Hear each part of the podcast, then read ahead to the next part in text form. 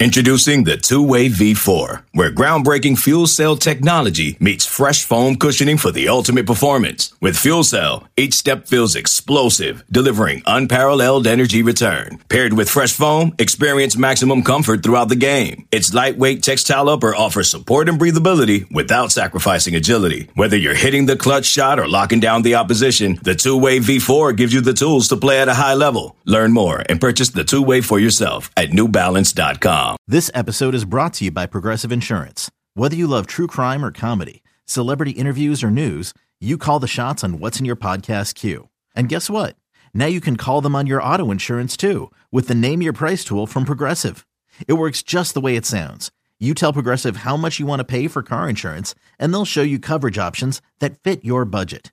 Get your quote today at progressive.com to join the over 28 million drivers who trust Progressive. Progressive Casualty Insurance Company and Affiliates. Price and coverage match limited by state law.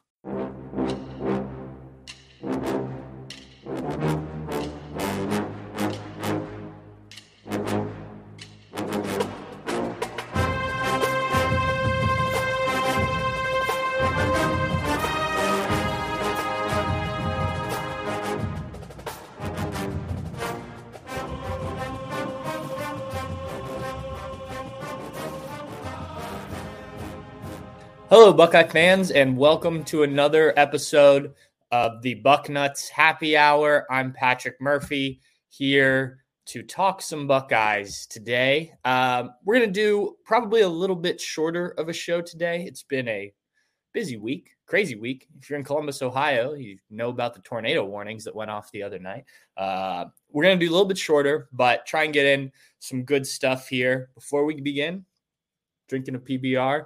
Got to keep it light. Got a basketball game to cover this evening. So cheers. We'll pour this. We'll have a little bit this during the show. Um, we'll see how it goes. If you have any questions, if you're watching this live, feel free to throw those in the chat here. We'll try and get to some of those towards the end. But what I want to focus on mainly today is Ohio State's transfer players. And I know we've kind of talked about a number of those guys uh, throughout the the last month or so since they arrived on campus, but we haven't done a show strictly on those six players the Buckeyes landed out of the transfer portal and kind of what the expectations should be for those guys going forward and and for some of them not even just this season. So I want to go guy by guy here and and just kind of look ahead and and evaluate what they bring to the program both this year and then if they are behind, if they are eligible to remain beyond the season, we'll, we'll kind of talk about what they could bring beyond that. So let's start with Will Howard, quarterback. Um, he was the second, I believe, of the six to commit to Ohio State, but obviously a position Ryan Day evaluated this end of the season, telling Kyle McCord he couldn't promise him a starting spot. Kyle McCord hits the transfer portal. You have about a month before the Cotton Bowl where you're watching Devin Brown, Lincoln Kienholz, and who knows how this plays out if Devin Brown, for instance, goes out in the Cotton Bowl and just has a fantastic game against Missouri. Didn't happen. He gets hurt. Lincoln Kienholz, not ready, but has to come into the game. Doesn't have a great game either. And if you believe Will Howard, when we spoke with him, and I have no reason not to, Ohio State kind of slow played him a little bit in wanting to. Cheers. Had to let the foam go down on that one. Um, the Buckeyes wanted to give this a serious evaluation of uh, of Devin Brown of Lincoln Kienholz, specifically Devin Brown. I think see if he could be the guy, and then kind of circled back to Will Howard, but kept the door open. Uh, and Will Howard said, pretty much, you know, he had other offers, talked to USC, talked to Miami. He decided that he was either going to likely go to Ohio State if that option came open or head off to the NFL, but felt he needed to do more in college to get drafted where he wanted. So Will Howard comes in with high expectations. Obviously, you're a quarterback at Ohio State. And while Ryan Day wouldn't say when we spoke to him last that Will Howard would be the starting quarterback. I think we all know that that's the direction this is heading unless something goes off the rails, right? uh, if Will Howard has just an awful offseason and you know maybe Devin Brown has a great offseason, perhaps Devin Brown is your starter day one. But that isn't the plan as of right now, and I don't think that will be how it plays out. So let's just assume Will Howard is the guy when Buckeyes open the season next fall. So what what do you expect out of Will Howard? Well, first of all, big arm, big guy. Um, you know, listed at pull this up. I think he's six, yeah, six five, two hundred and forty-two pounds. So one of the bigger quarterbacks Ohio State has had uh, in in quite some time, and the the there have been a lot of comparisons with him and Josh Allen, and I think there's some similarities, though I don't think they are completely similar. Um, when I Will Howard first came on the the radar with Ohio State, I kind of looked at things and and I wasn't sold. Could he be the guy? Yes, he could come in and do the job, but you know, is he Ohio State caliber? Uh, the more I watched on Will Howard, and I, I, you know, I have to admit, I don't, I hadn't watched a lot of Kansas State. I'd seen them against Missouri uh, in the lead up to the Cotton Bowl. I'd watched, you know, the Big 12 championship game two years ago, all that. But the more I watched, the more I liked what Will Howard was going to bring to this offense. And I think he will be able to distribute the ball to these weapons, which is really all you want, right? And you know, Kyle McCord was able to do that at a level. Now, can Will Howard raise that level? I think so, based on his experience alone and having played multiple seasons in a Power 5 conference starting at points through 3 seasons and all of last season. The experience alone should be enough to okay, read the defense, get the ball to the open guy, uh, you know, it's it's it can be that simple in an Ohio State offense with this many weapons, assuming you've got protection up front. Um, now, Will Howard, Will Howard's legs has is something that's been talked about quite a bit because when he was at Kansas State, he was used quite a bit, and he said he was there was a play sheet or part of the play sheet was Will Howard run plays and he does not see himself as a running quarterback. In his four seasons at Kansas State, 921 rushing yards, 19 touchdowns, uh, pretty good numbers. And but he came to Ohio State to to throw the ball to show that he can be an NFL type quarterback. And he said, you know, he'll run when he has to, no doubt about that. But it's not his intent to be a a pure dual threat guy. Now, where I think Will Howard will be at his best using his legs is probably down in the red zone. Um, you know, he doesn't scramble a lot. He can, but I think we know the Buckeyes have had issues scoring touchdowns when they get inside the 20s. I do think a guy like Quinshon Judkins, who we'll talk about in a, in a minute, will help with that as well. But I think having that threat, at the very least, of Will Howard being able to, to use his legs – um, will be big because last year Kyle McCord not nearly as accurate in tight spaces as um, as CJ Stroud was the year before, and you know the, the Buckeyes paid for it because they also couldn't run the ball well enough. Um, you know they scored on 50 trips to the red zone. Ohio State scored 32 touchdowns, which, you know, not not terrible, um, but also not what you would expect from a program like Ohio State. So I think you have to show it a little bit with Will Howard, probably early.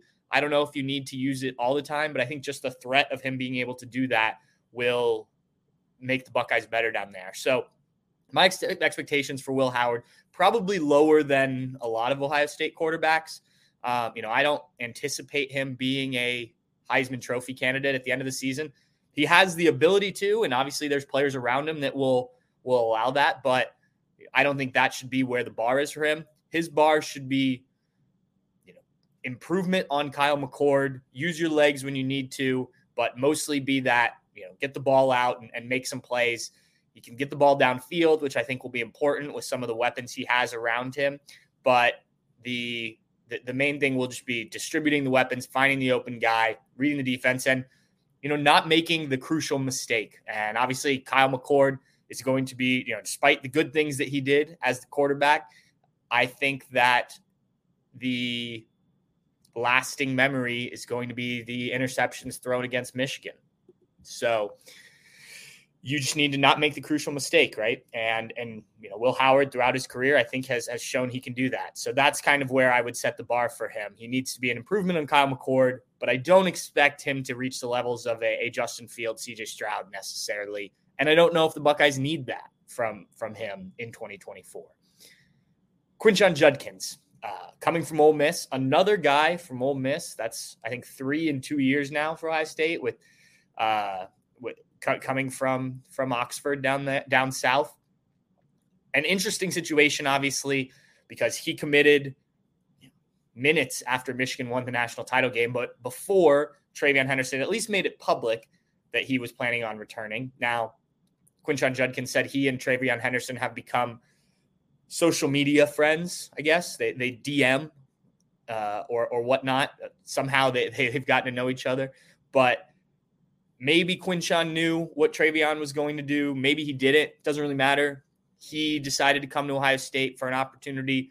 TreVeyon decided to come back. So, what that backfield looks like is going to be really interesting and kind of determine what the ceiling is for, for Quinshon in what I imagine will be his only season in Columbus. He's going into his third year, has played a lot of football already. Um, in his two seasons at Ole Miss. He carried the ball 550, 545 times, excuse me, 2,725 yards and 31 touchdowns. That's a lot of work on a guy. And we all know the running back position, not one that lasts nearly as long as it used to. Um, you know, and, and the value tends to tends to drop off. Quinshon was asked about that. He's not concerned right now about that part, but certainly something in his future I think he'll have to think about.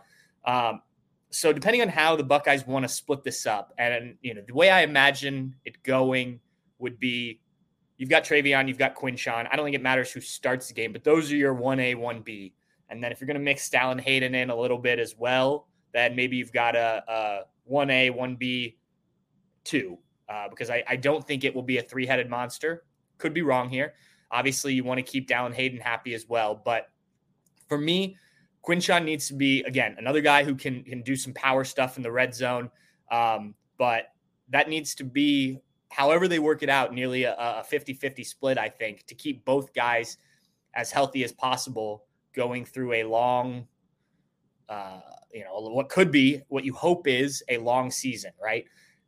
It, it, it, could work out that the Buckeyes play 17 games this year if, if you make it all the way to the national title game and, and you have to play in that first round in uh, in, in the college football playoffs. So you're going to need both Quinshon and TreVeyon to try and be as healthy as possible for that stretch run. Does that mean his numbers don't look as good as they did at Ole Miss? Probably. Is he going to carry it 270 times? Something he did both years at Ole Miss. Actually, carried at least 271 times um, each year. I doubt it, um, unless TreVeyon gets hurt and, and the Buckeyes have to go with with one running back. I imagine that that those numbers come down. And maybe that, you know, the yards per carry and, and his yards per carry have been good. He's right at five yards per carry. Maybe that goes up a little bit because he's fresher in games, splitting up that workload with TreVeyon Henderson. But my expectations are Quinshon Judkins is going to be really good in this backfield. Now, again, the caveat to all of this on the offense is the offensive line has to uh, block for these players, right? But assuming you get at least competency in the run blocking, and Ohio State's run blocking, you know, got better throughout the year. I think Quinshon could have a, a, a pretty big season. Now, again, I don't know if he's going to rush for 1,100 yards just because he's not going to get the same kind of workload he got at Ole Miss last year. But I think he's okay with that. And if you can get him and TreVeyon 800, 900 rushing yards each, and maybe Dallan Hayden is in there, you know, if they want to mix him in three, 400 yards, um, you know, and that may be a little bit much. But you know, if you if you can figure out that nice rotation with the two, maybe three of them, I think it's the best thing for the team. And when we talked to Quinshon Judkins, he was clear about wanting to win. Um, and you know, he came to Ohio State not only to get developed in a little bit more and head to the NFL. He could have gone to the NFL regardless um, if he'd stayed Ole Miss for another year. But there's an opportunity to do something special here as part of a team. And so I think that he will, you know, accept the role alongside TreVeyon Henderson and still can put up big numbers, just may not be as big as he did at Ole Miss. And I don't think that would be a downgrade. I just think he's being used differently, which which is important. Again, offensive line being the, the ultimate caveat there. Speaking of offensive line, Seth McLaughlin, McLaughlin, excuse me, he clarified that. Uh, played center the last year and a half or so at Alabama, was really good two seasons ago when he stepped in. Last year, I think people know by now he had the snapping issues. It came to prominence, so to speak, uh, in the college football playoff semifinal against Michigan. That last play in particular. To stop and have a drink here. Cheers. In overtime. But going back and looking at at Seth McLaughlin's overall game, I think this is a guy to be excited about. I expect him to be the Buckeyes starting center. Obviously, he has to earn that job, but I don't see, I don't, other than Carson Hinzman, Josh Padilla, uh, you know, there's there's not a lot challenging a guy who has that kind of experience, right? And especially if if Carson Hinzman is not, you know, they're, they're not as happy with what he did last season.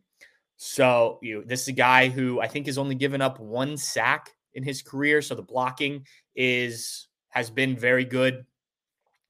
The snapping is a thing that I think you can work out. And frankly, I think a change of scenery might be good for him in that department. You, you think about it, you're the starting center at Alabama, right? And every offensive snap starts with you snapping the ball. Well, you start to have a couple of these mistakes, especially in some high profile games. And you know, you're at Alabama. It's very similar to Ohio State, and, and the fan base gets talking, and you get asked about it throughout the season, and it's coming up in team meetings. You know, you're just thinking about it a lot. And I don't know if he was ever able to kind of put it to the side last year. Um, and he admitted when we spoke with him, McLaughlin did that there was a mental component to bad snaps. And I think, you know, not only did he say that Justin Frye has a plan in place to help with with not just that, but just the issue, any issues they saw in film. Um, but I think just getting out of Tuscaloosa, going to a new fan base that isn't thinking about that as much. Um, obviously, the, the people who have paid attention know that history, but I think get just getting a, a new a new space getting in a different headspace, working in a new facility, different teammates, things like that. I think that can help you snap out of, you know, a rut, so to speak, or or whatever you want to call it.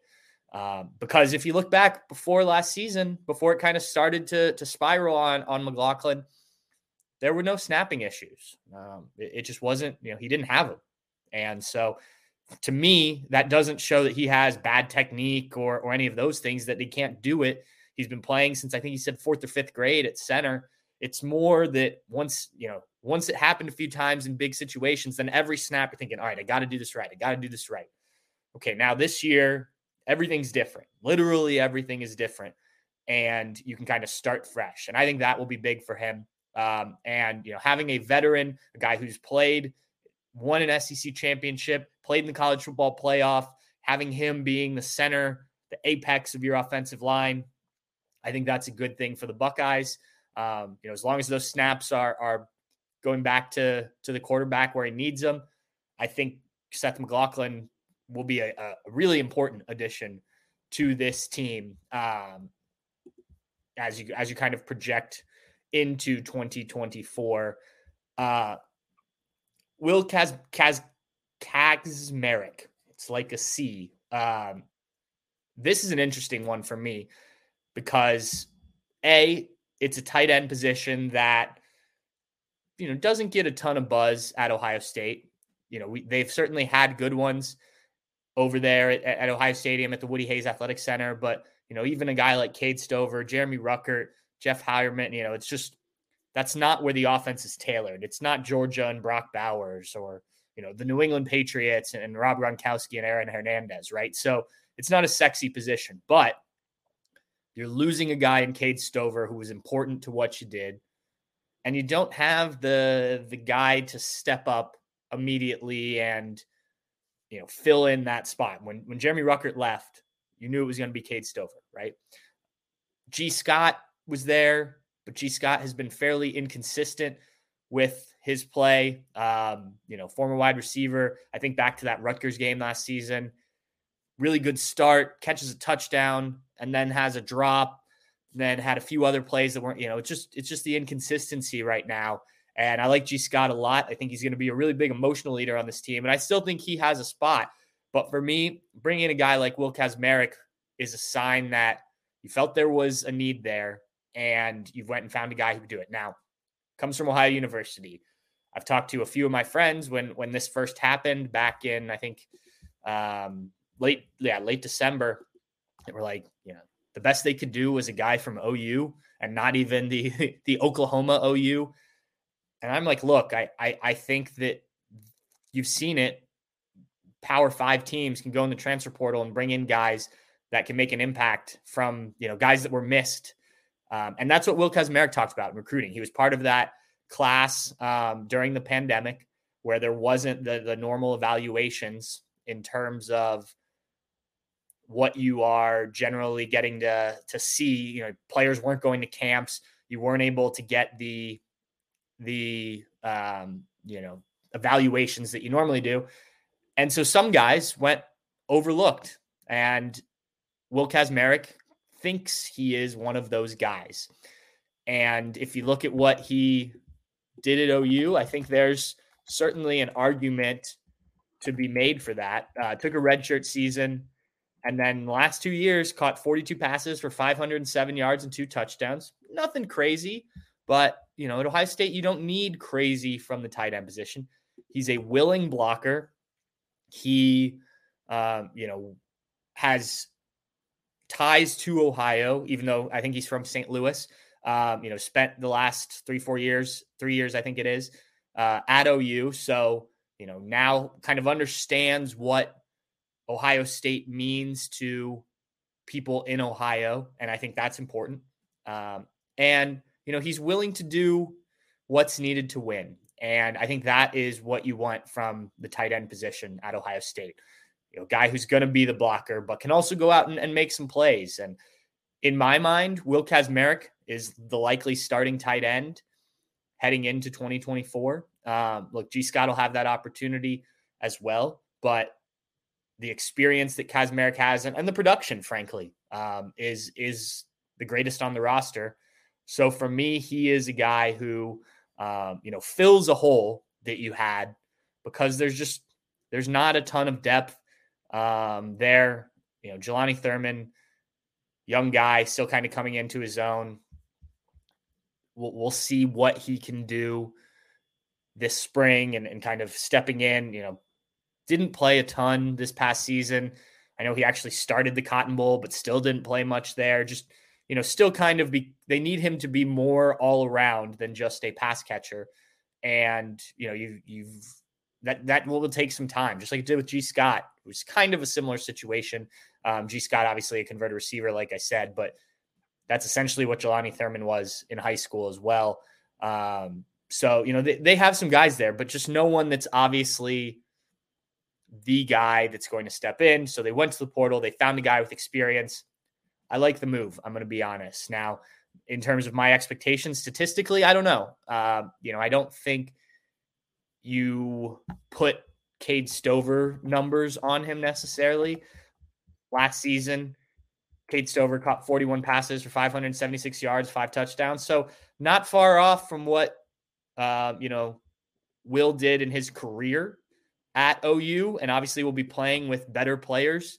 Um, you know, in terms of you assume with Will Howard it's quarterback. Um, you know, could he be somewhere in between the 22 catches he had a season ago, 22 catches, 243 yards, two touchdowns, and where Cade Stover was, I think that would be a very reasonable expectation in terms of production. And then, you know, could he improve on the blocking from the tight end position? Because, you know, Cade Stover, I believe he actually spoke about this at the combine. uh, at the NFL Combine, but it just wasn't wasn't always up to snuff. I think some of it had to do with injuries and, and whatnot. And it's not that Cade Stover can't do it. It just didn't always come off the way they wanted. So can you improve a little bit there? Maybe you lose a little bit receiving, but you you overall have a pretty good player. And I think that's what the Buckeyes saw when they evaluated the tight end position and found a guy not far down the road um, in Will Kacmarek. Flipping to the defensive side of the ball, and it's interesting with the way that the defense was viewed a year ago, and you know bringing in transfer guys a year ago. Uh, what was it? Out of the nine guys Ohio State brought in, uh,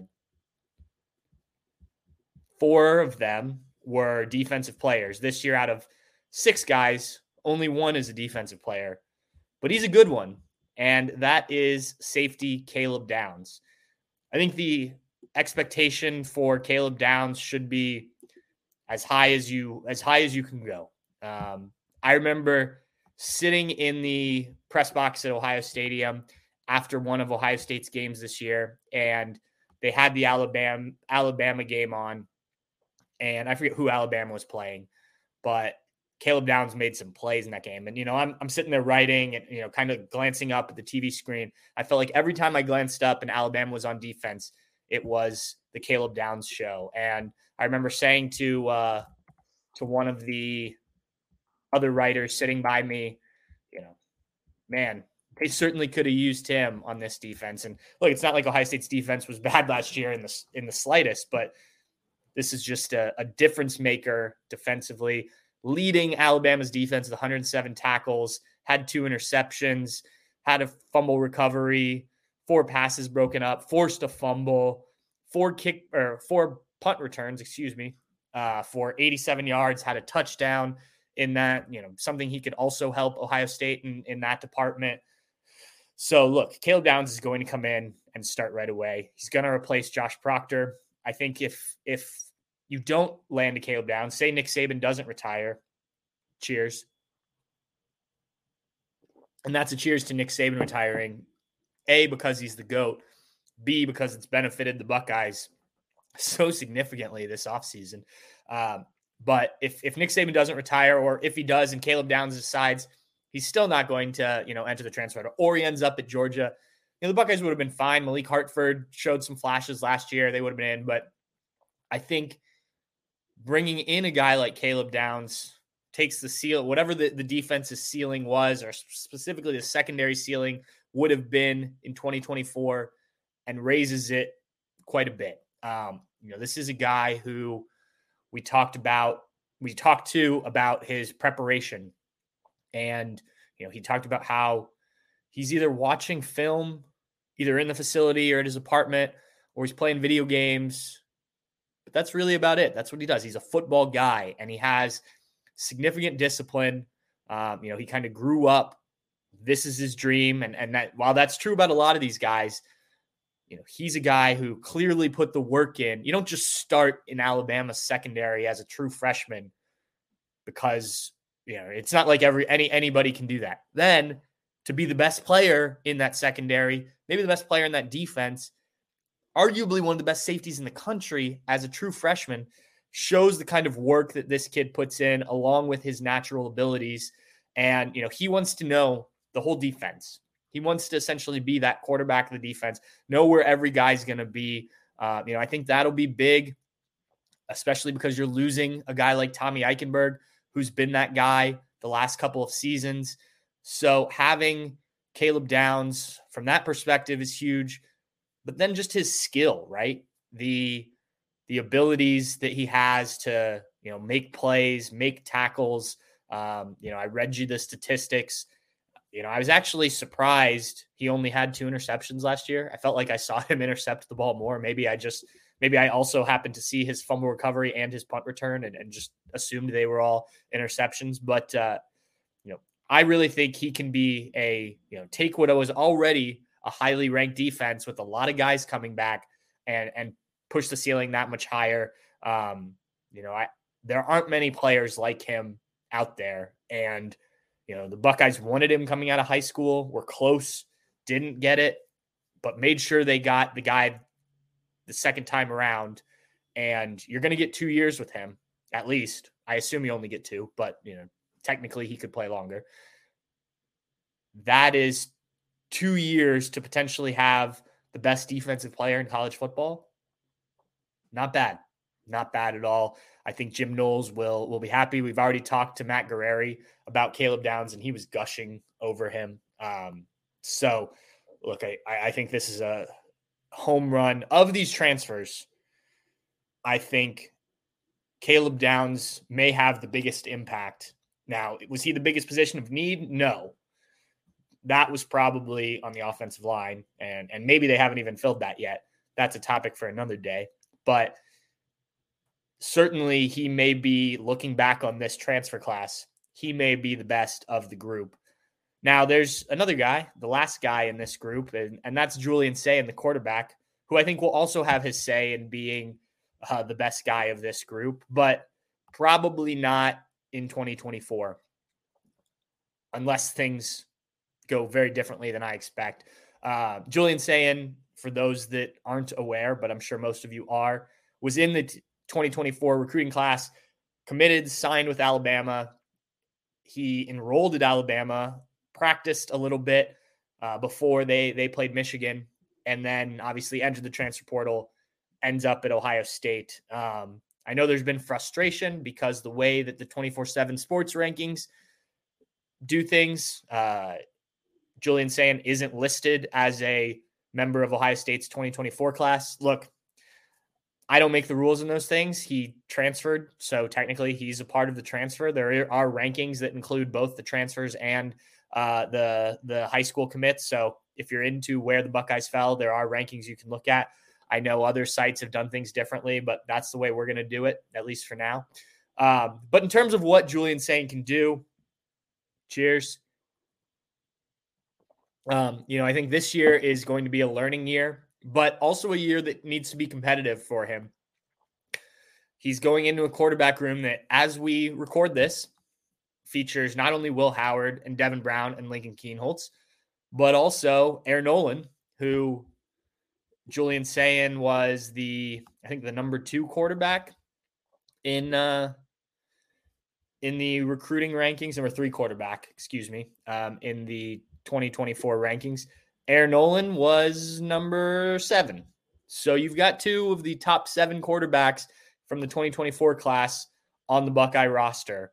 Um, I think what what you'll see, well, first of all, we don't know what's going to happen with the rest of that room. You know, does Devin Brown look to transfer? Does Lincoln Kienholz look to transfer? Um, you know, that that's to be determined, obviously. But I think if I'm Julian Sayin I'm looking at this year as okay, I'm competing to move as high up the depth chart as I can as a freshman. And, you know, that has the potential to be the backup to, again, assuming Will Howard, you know, if he can show that he's he's ready. Remember a few years ago, CJ Stroud's uh, sophomore year, his first year as a starter, was Kyle McCord, who was his backup, a true freshman, not Jack Miller. Um, Julian Sayin will have to earn this, but the talent is undoubtedly there. And, you know, I, I don't want to take anything away from these other guys because I also believe they're talented, but there's a reason he was ranked as highly as he was. And I think coming into a room like this with Air Noland in the same class and with these other guys, you you need to push each other, right? Each of these guys needs to push the other to be the best that they can be. And that includes Will Howard, assuming he wins the job.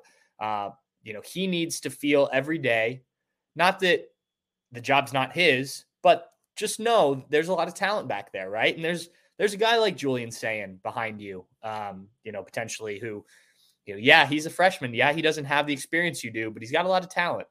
And so it, for this season, that's my expectation is – see how high up the depth chart. And unfortunately, we don't get an actual depth chart anymore under Ryan Day, but see how high up in that depth chart Julian Sayin can get.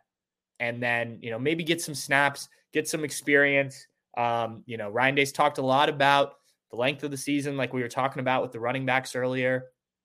And the same should be true with the quarterbacks. Not that you're going to rotate them, but when you get the chance to get Will Howard out of the game, get Will Howard out of the game and get some of these other guys snaps, especially the young guys, so you're ready down the road. Um, you know, I just think with with as talented of a room as that is, you can't just play Will Howard into the fourth quarter when when you don't need to, because you don't want him hurt, and you want to get these other guys experience. That's my Ryan Day has not traditionally done that as as early at least as I would, but I wonder if that changes this year because you have a Julian Say and Air Noland on the roster. Looking forward, I think what Julian Sayin can do by climbing his way up the depth chart, if he has a good spring, good fall camp, you know, he's he's competing, right? Where he may maybe he's not competing for that starting job this year, but the coaches are watching what Julian Sayin, what Air Noland, what all these guys are doing. And you know, that'll continue to be in the back of their minds as they eventually go on to to make decisions beyond 2024, right? And, and kind of who's going to be the guy going forward. So the opportunity is there for Julian Sayin to set himself up for success. Now, beyond 2024, you know, whether he is the starting quarterback in 2025 or, or, or whatnot, for me, if Julian Sayin doesn't start at Ohio State at some point in the next couple of years beyond 2024, uh, something went wrong because he's just too talented not to win that job at some point. Um, but he's got to do it. And you know, Air Noland, I could I would have said the exact same thing about him. I think the the diff, you know, from people I've talked to that have seen both guys play, um, I've seen a little bit of both guys, and I don't want to pretend to be an, a recruiting expert, but the you know the, there is a bit of a difference between the two is, is, my understanding and, and i would agree from the little bits that i've seen so if you're Julian Sayin your goal's got to be i'm going to be the starting quarterback at ohio state in 20 frankly, what the hell? You might as well try and, and win the job this offseason and be the starting quarterback in 2024. But I think a the more realistic goal would be be the starting quarterback in 2025, have two great seasons, a la CJ Stroud off to the NFL. And, you know, we've seen what CJ Stroud did from there. That would kind of be the way that I would expect things to go for Julian Sayin. Now, Air Noland is going to have a part in that conversation. Lincoln Kienholz is going to. We Devin Brown likely as well, assuming all those guys stay in the program. So it's not going to be easy for a young guy like Julian Sayin. Uh, you know, when CJ Stroud got here, there was Justin Fields for sure, and there was Jack Miller, but it was pretty clear early on that that CJ Stroud was going to be the the heir apparent to to Justin Fields. I don't think that it is that clear, at least right now. We'll see how things go in the spring and the fall and uh, fall camp, and then even into the season. Um, I don't think it's that clear for Julian Sayin, but I do think the opportunity is there. You know, you you've got the chance. Don't waste this offseason, is what I would say, because the competition for the starting job won't start after Will Howard walks out of that building. Everything all of these quarterbacks do over the next several months will be in the back of the coaches' minds as as they kind of go to make that decision, or at least the starting points in making that decision heading into the you know in the 2025 offseason. All right, so those are the transfer portal guys. I did see we had a couple questions in the chat chat, so I will um, answer those. And then, like I said, this is going to be a little bit of a shorter show than we usually do, with a lot going on. Basketball game earlier tonight, all that stuff. So um, let's get to the questions here. Jermaine H. Runnels, what do you think of the recruiting violations Ohio State announced? Um, if you missed that, we have a story on Bucknuts about it. You can go read the whole thing. I won't go into to all of it, but basically, since the summer, Ohio State has had some some minor recruiting violations. Things like providing a, a player or player's legal guardian with a photo edit that they're not supposed to do. Um, you know, a booster taking a picture with the guy, a staff member commenting on Twitter about what we what what was pretty clearly Caleb Downs' commitment to Ohio State before he actually signs. You can't do that. Those type of things. None of it was anything alarming. Um, I think honestly, there's probably programs around the country that have done similar, if not the same things, and probably didn't report them. Um, we know Ohio State's compliance department is pretty strict maybe one of the strictest in the countries. And so, you know, it's, I guess, better to report these things than have it come out later, I guess. Um, for me, fairly, to, they are minor, but still just just fairly minor, kind of stupid stuff that you you know. I don't even know why some of these things are rules. I'm going to be honest with you. Um, you know, the NCAA has placed a lot of these rules in place that you look up, back on, especially now with like NIL and things. You know, like why? And some of these are are the you know, if a booster, I I mean, I guess I get the spirit of the rule with a booster not being able to take a picture with the kid on the sidelines uh, because you don't want yeah, the influence, but you know we're we're in such a wild west world in college football now. Who really cares at this point? You know, if a booster taking a you know, I mean, LeBron James stands on the sidelines at Ohio State sometimes. And like, is that an unfair recruiting advantage? I guess you can pitch LeBron James, but like, sorry. You know, that's the way I would feel if I'm the Buckeyes, right? Um, and not saying this was LeBron James, it's not, but just, you know, using an example. And so, you know, I, I thought they were all, yeah, you, you report them, you get some minor slaps on the wrist. You know, Brian Hartline couldn't recruit for a week or, or something along those lines. Read the story, but it, it's all just silly stuff. And uh, yeah, and we may look back on this down the road and think similar to the way we think about Tatgate now with NIL, like, oh, there was a time the NCAA cared about things like that. So, you know, that's kind of my take on it. Um, Matt Swavel, Swavel, sorry if I pronounced that wrong top two running backs the nation, and we're wanting him. I assume you're referring to Will Howard, be a mobile quarterback. Uh, no, I don't want him to be a mobile quarterback. He doesn't want to be a mobile quarterback. I think where he can use his ability with his legs is in the red zone because, as Urban Meyer used to talk about a lot, having a mobile quarterback or at least the threat of a mobile quarterback means the defense has to account for all 11 players there as opposed to just 10 and it makes life more difficult. Uh, I think more often than not, when the Buckeyes get in the red zone next year, they're going to run the ball with the running backs. But I think there will be times when Will Howard, whether it's keeping the ball on a read play or, or design quarterback run, um, you'll see him carrying and, you know, especially as you get in short, carrying the ball. And, and I imagine he scores some rushing touchdowns. But no, I don't think it will look anything like a Braxton Miller, uh, Terrell Pryor, uh, JT Barrett, a Justin Fields, even. Um, I think it will be when needed, you use Will Howard's legs. And you know, I think that's a, a, good way to go about it.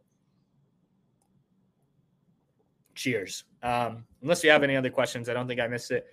The last, more of a comment, but I saw Jermaine Runnels said Jelani Thurman should be the star tight end. Um, I don't disagree with you. I talked about him a little bit. I don't disagree that he should be a star.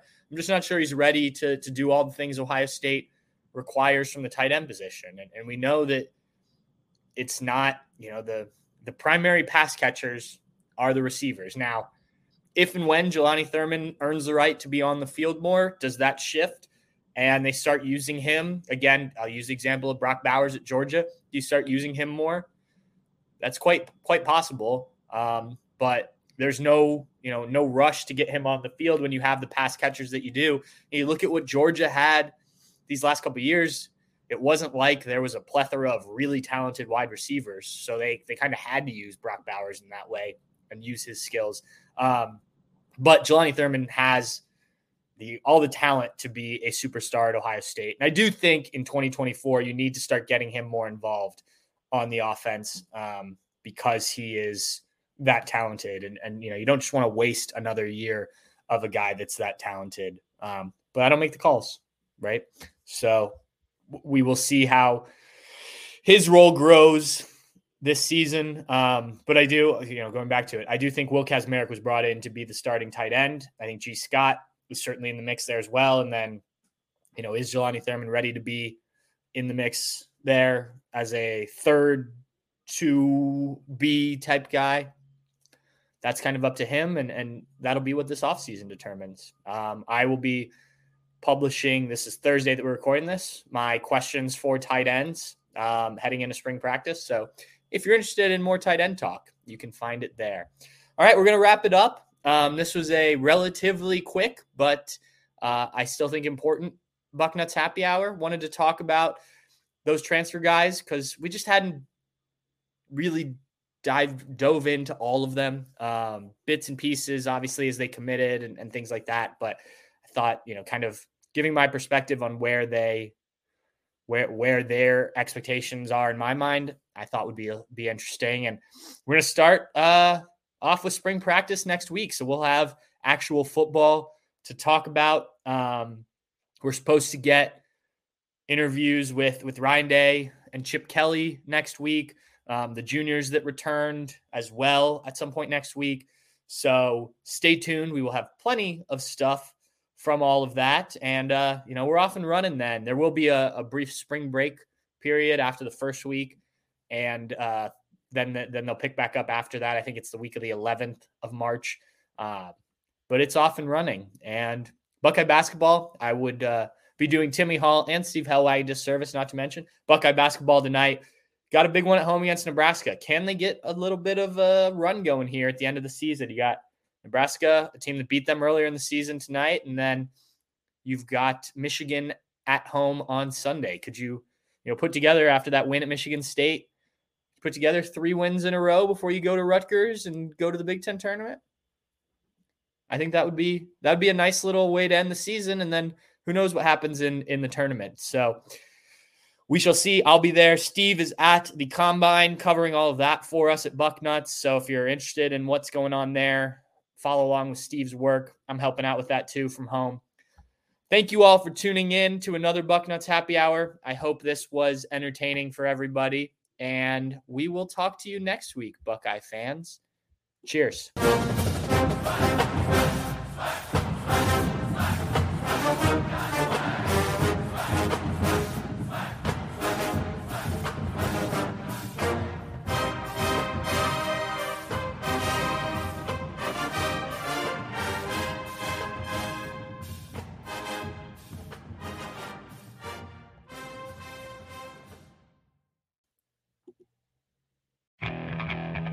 Okay, picture this.